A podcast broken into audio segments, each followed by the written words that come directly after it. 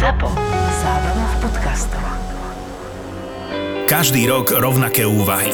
Či ísť s deťmi k moru, alebo zvoliť viac aktívnu dovolenku. Na jednej strane si chceš oddychnúť, na druhej strane chceš zabezpečiť pestrý program pre celú rodinu. Riešením je dovolenka na Liptové. Deti si môžu užívať nekonečnú zábavu pri obrovskom výbere aktivít v Tatralandii alebo v Bešeňovej a schladiť sa môžete ísť na turistiku alebo na cyklistiku do krásneho prostredia Tatier s parádnymi výhľadmi. Dovolenku na Liptove si môžete spestriť aj letom balónom, raftingom alebo rôznymi podujatiami pre celú rodinu. Liptov je dovolenka na mieru pre každého. Pre viac informácií o aktivitách a ubytovaní navštív visitliptov.sk Podporilo Ministerstvo dopravy a výstavby Slovenskej republiky, lebo dovolenka na Slovensku je dobrý nápad. A na Liptove obzvlášť.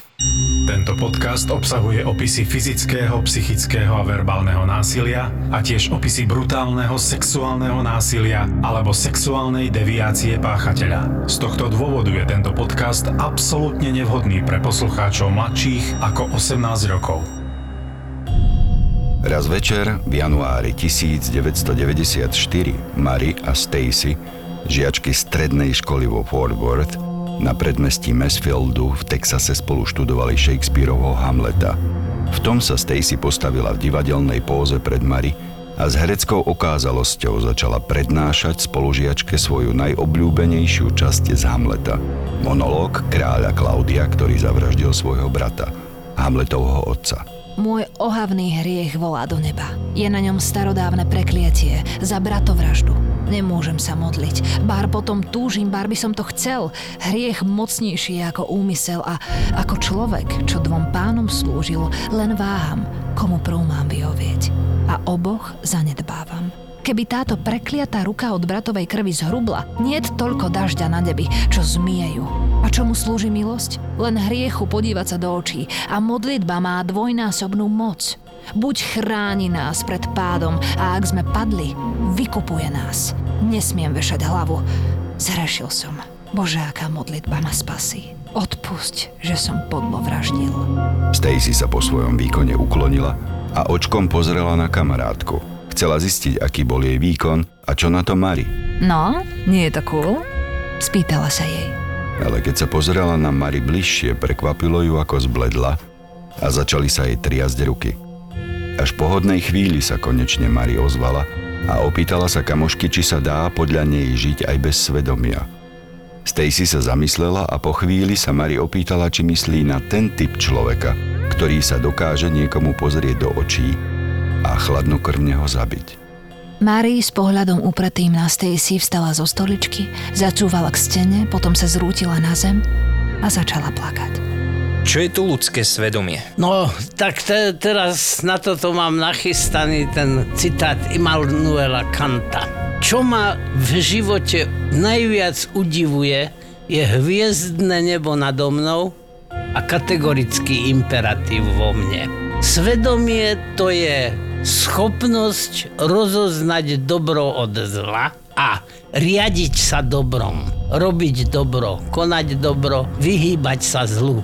To je kategorický imperatív, filozoficky nazvané a ľudovo tomu hovoríme svedomie. To je to, čo nás určitým spôsobom vedie k tomu, aby sme sa správali sociálne priateľne, liberálne demokraticky, tak, aby sme neubližovali sebe ani iným. A keď má niekto svedomie, to automaticky vylúčuje poruchu osobnosti? Nie. Poruchu osobnosti majú veľmi mnohí a pri poruche osobnosti, pri absencii vyšších citov, tak tam to svedomie nefunguje pretože taký človek nevie rozoznať dobro od zla.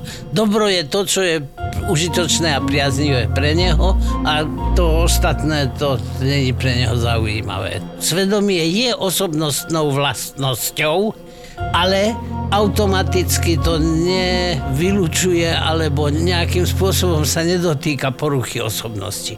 Porucha osobnosti je iný spôsob existencie, sociálny, profesionálny, emočný. Môže za určitých okolností spáchať vraždu aj plne príčetná, psychicky zdravá, osobnostne štandardne rozvinutá osoba? Tak Áno, môže. Masové vraždy sú napríklad vo vojne, tam sa vraždia navzájom ľudia, ktorí pre väčšinu z nich je to traumatizujúce a nejako sa to na ich osobnostnej štruktúre do budúcnosti prejaví. Ani človeka, ktorý mi ublížil, netreba zabiť, ale treba to riešiť nejako inak. Je to tak traumatizujúca situácia, že ja si skôr myslím, že väčšina ľudí, ktorí túto situáciu v živote prežili, tak to ich osobnosť významným spôsobom až do konca života poznamená.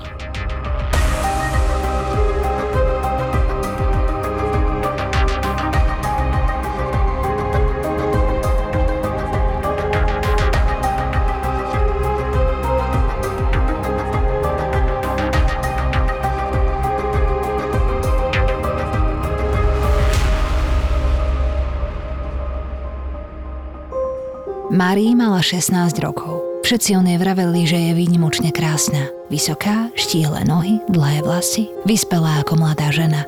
V škole sa jej darilo. Ľudia o nej vraveli, že má pred sebou skvelú budúcnosť a aj spôsoby mala vyberané. Vždy slušná a úctivá. Krásu zdedila po rodičoch. Otec Steven meral 193 cm, fešák, športovec, hral americký futbal, dievčatá a ženy na ňom išli oči nechať.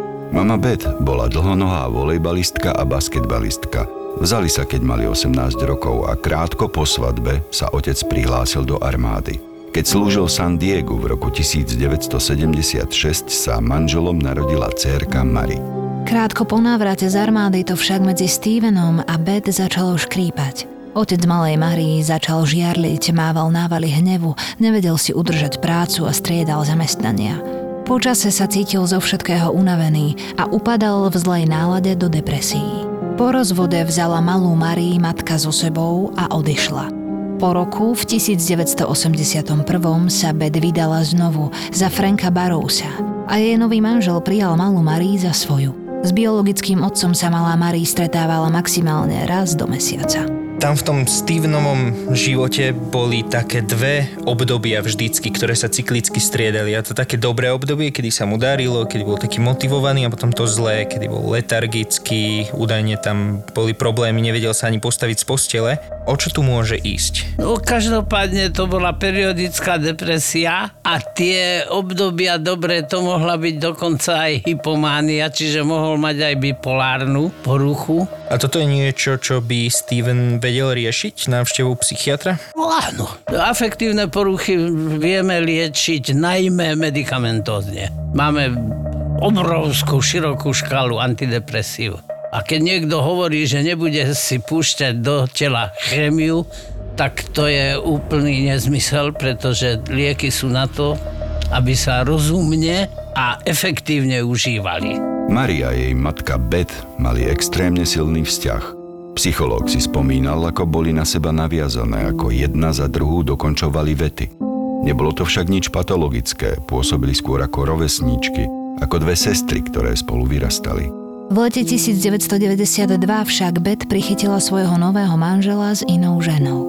Bola z toho manželská kríza, ale napokon Beth Frankovi odpustila a manželia sa cesto preniesli. Malá Marie to však nedokázala. Zatrpkla na očima Franka a začala sa uzatvárať do seba. Marie vinila matku, že nedokázala nového manžela opustiť. Často sa s ním pohádala. Napätie sa stupňovalo a tak matka musela vec riešiť. Skúsila nájsť kompromis. Odviedla dceru Mari k starým rodičom s tým, že bude žiť s nimi a zapísala ju do novej školy. Mari to znášala ťažko. Za posledných 50 dolárov si zavolala taxík a nechala sa odviesť späť do svojej pôvodnej školy. Nechcela prísť o svoj starý život a kamarátov a nechcela odísť od matky. Jej otčím, tiež vojak, však razil spartanské zásady výchovy. Jednou z nich bolo, že ak sa dieťa raz odsťahuje z domu, nesmie sa už vrátiť.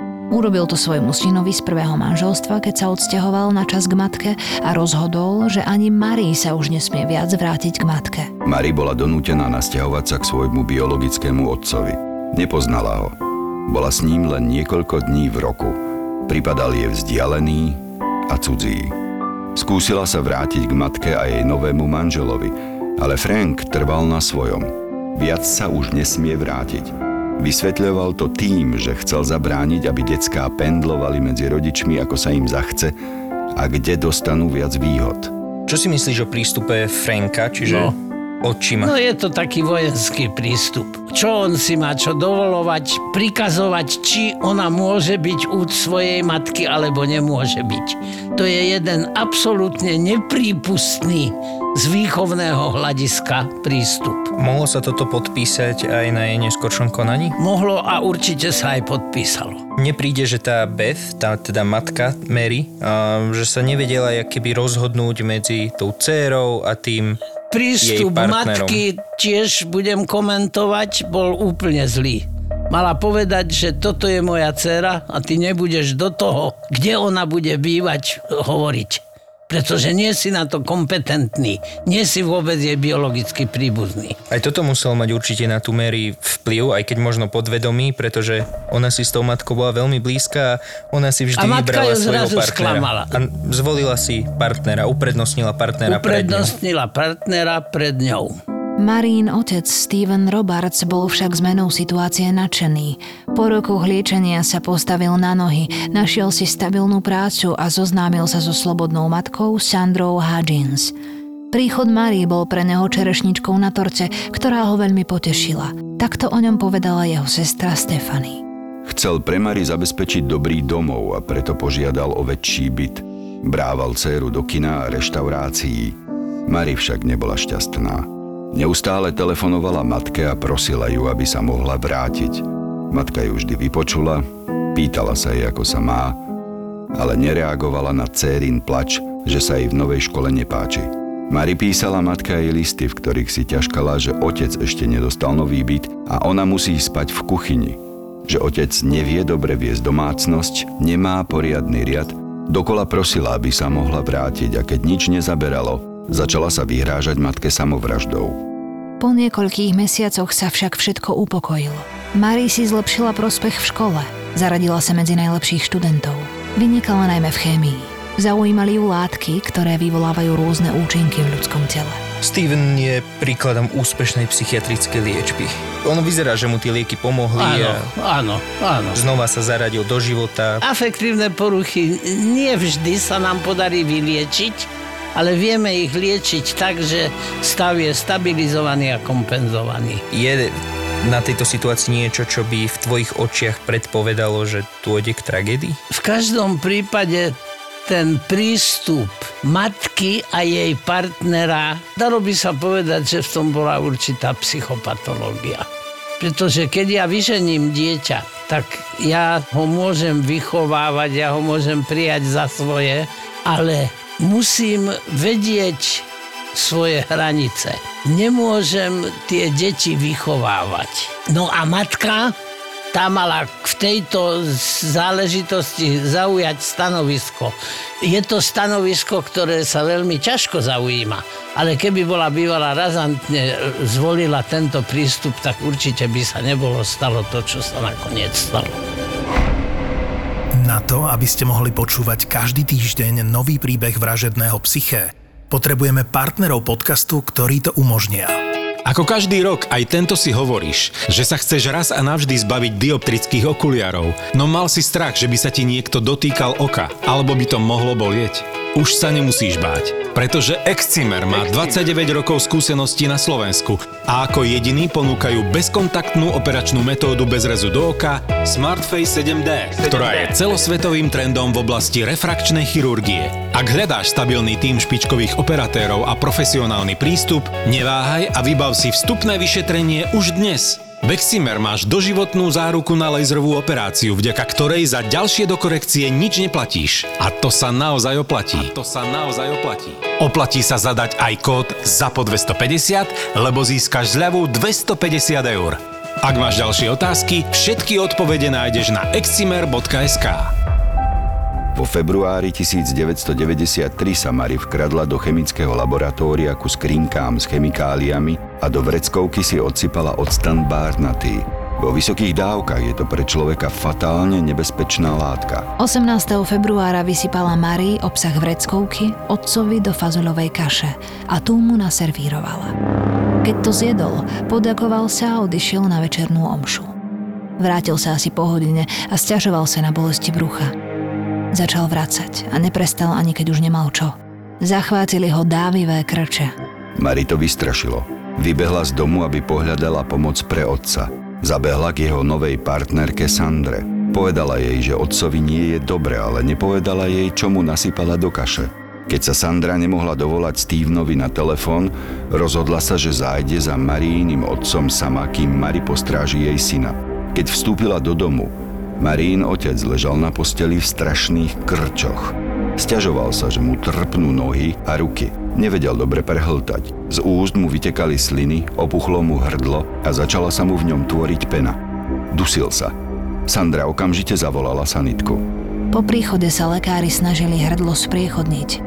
Pokus zasunúť mu do neho hadičku však zlyhal, opuch bol príliš veľký. Kým záchranári bojovali o Stevenov život, vrátila sa jeho dcéra do domu. Sandra ju však zastavila vo dverách a nedovolila jej, aby videla otcovo trápenie. Krátko na to Steven zomrel. Zlyhalo mu srdce.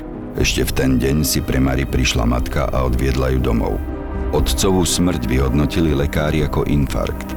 Mal 38 rokov a podľa názoru lekárov je to vek, ktorý už je dolnou hranicou pre podobné fatálne udalosti. Podrobnú pitvu s chemickým rozborom zamietli, ak by ju aj boli urobili, odstan bárnatý by bežným spôsobom v jeho tele nenašli. Na také niečo je potrebný špeciálny, veľmi drahý prístroj. Nie každé oddelenie patológie ním navyše disponuje. Príznaky sa lekárom zdali byť absolútne jasné, aby smrť vyhodnotili ako následok masívneho infarktu. Myslíš, že vedela, že svojho otca zabije? Určite si tým nebola istá chcela niečo urobiť. Nevieme. Toto len hypoteticky musíme uvažovať. Ja si myslím, že bola v situácii, keď jednak chcela otcovi ublížiť a jednak chcela niečo urobiť, aby sa situácia, v ktorej sa ocitla, zmenila. Nie je mi úplne jasné, čo bolo motiváciou. To, že chcela ísť teda za matkou? Že chcela ísť za matkou. Jedine to. A ona mi nepríde ako taká uh, chladnokrvná, psychicky narušená vrahyňa? Určite nie. Mala 16 rokov. Akú vnútornú reakciu to v nej vyvolalo? To jej konanie už tým ho pripravovala, že veľmi detailne študovala chémiu. Aj tak to mohlo byť skratkové konanie, keď sa rozhodla niečo urobiť, a nevedela zvoliť alternatívne riešenie. Toto nazývame v psychopatológii skratkovým konaním, aj keď trvá dlhšiu dobu. Nikto nevedel, že ona v tom mala prsty? Dá sa s takým tajomstvom žiť? Ťažko. Veľmi ťažko. Toto bolo niečo, čo jej psychiku zaťažovalo veľmi závažným a brutálnym spôsobom. Krátko po Stevenovom pohrebe sa manželstvo Beth a Franka rozpadlo a matka sa s dcerou Marie presťahovala na Floridu. Marie bola opäť s matkou a bola šťastná. Kým sa neobjavil Frank, začal Marínu matku prosiť, aby sa mohol vrátiť. Sľuboval, že už jej nebude neverný.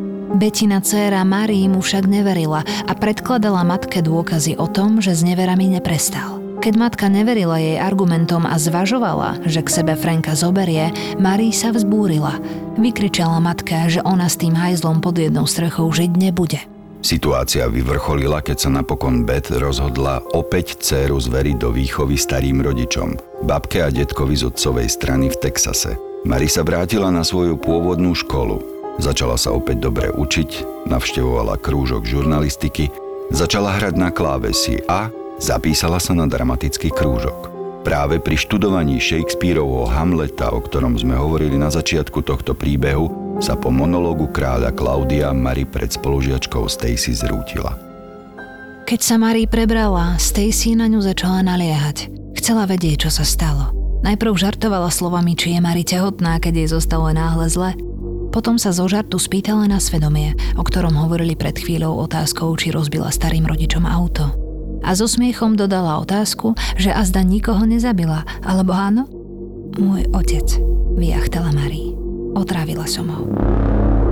V zápäti Marie zaprisahala kamarátku Stacy, že to nesmie nikdy nikomu povedať. 4 týždne Stacy tajomstvo udržala v sebe. Napokon aj ju začalo ťažiť svedomie. Zverila sa matke. Tá jej však neverila. Poznala svoju dceru, vedela, že si rada vymýšľa napínavé príbehy a za taký považovala aj tento. Ale napokon to nedalo ani jej a zavolala na Centrum pomoci pri otráveniach a tam jej potvrdili, ako sa prejavuje otrava octanom bárnatým.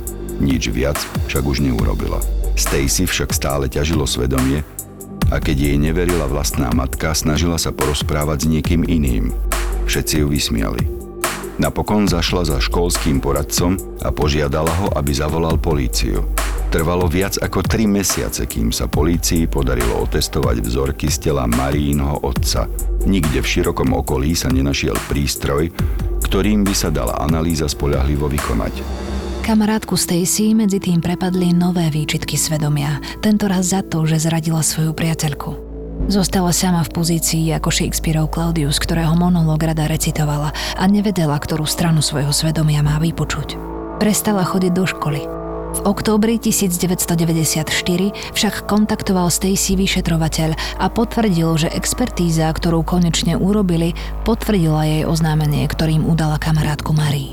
V Stevenovej krvi našli 250 násobok bežnej hladiny octanu barnatého. Začalo sa súdne konanie. Mari však zostala na slobode.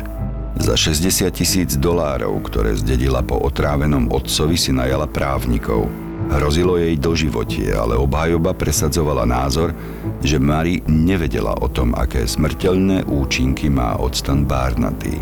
Tvrdili, že ho nechcela otráviť, len spôsobiť, aby ochorel. Počas pojednávania bola Mary apatická a na otázky odpovedala len úsečne.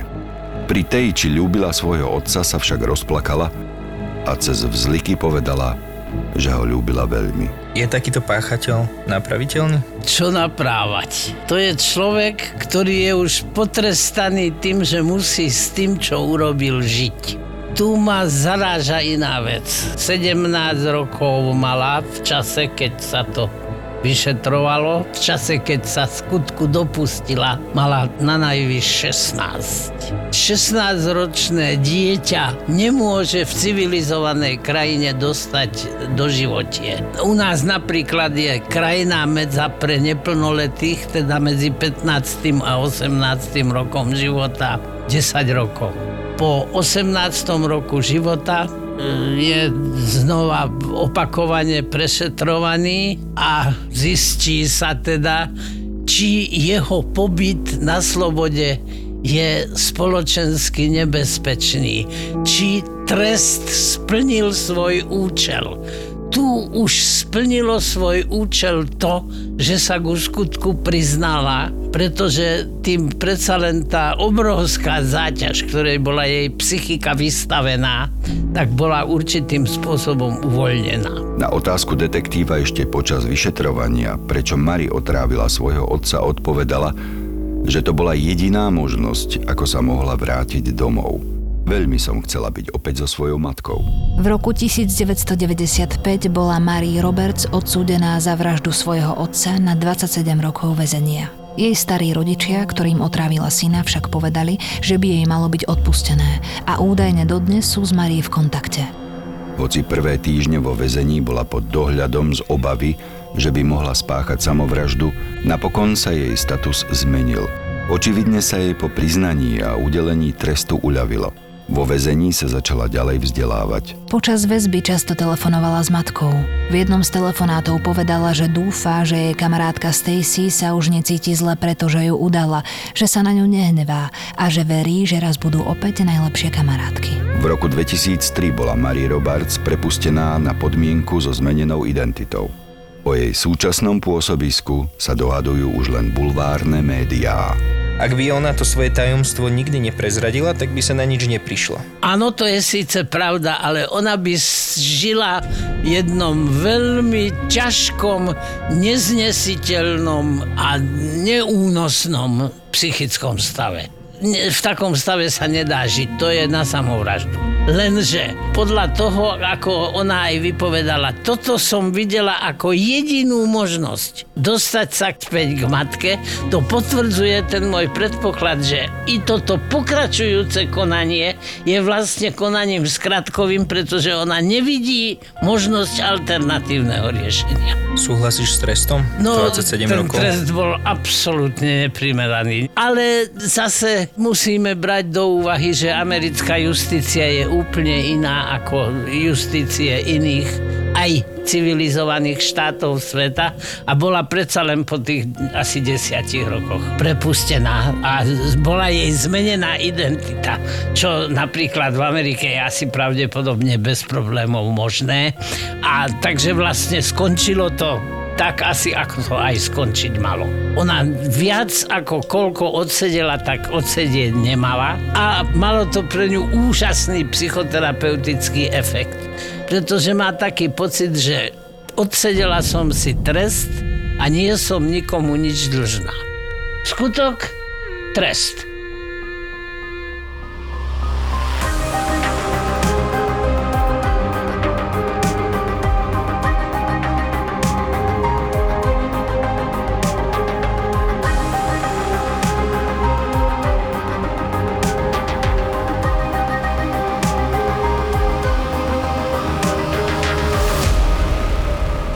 Takže privítajme Evelyn a Peťu Polnišovú.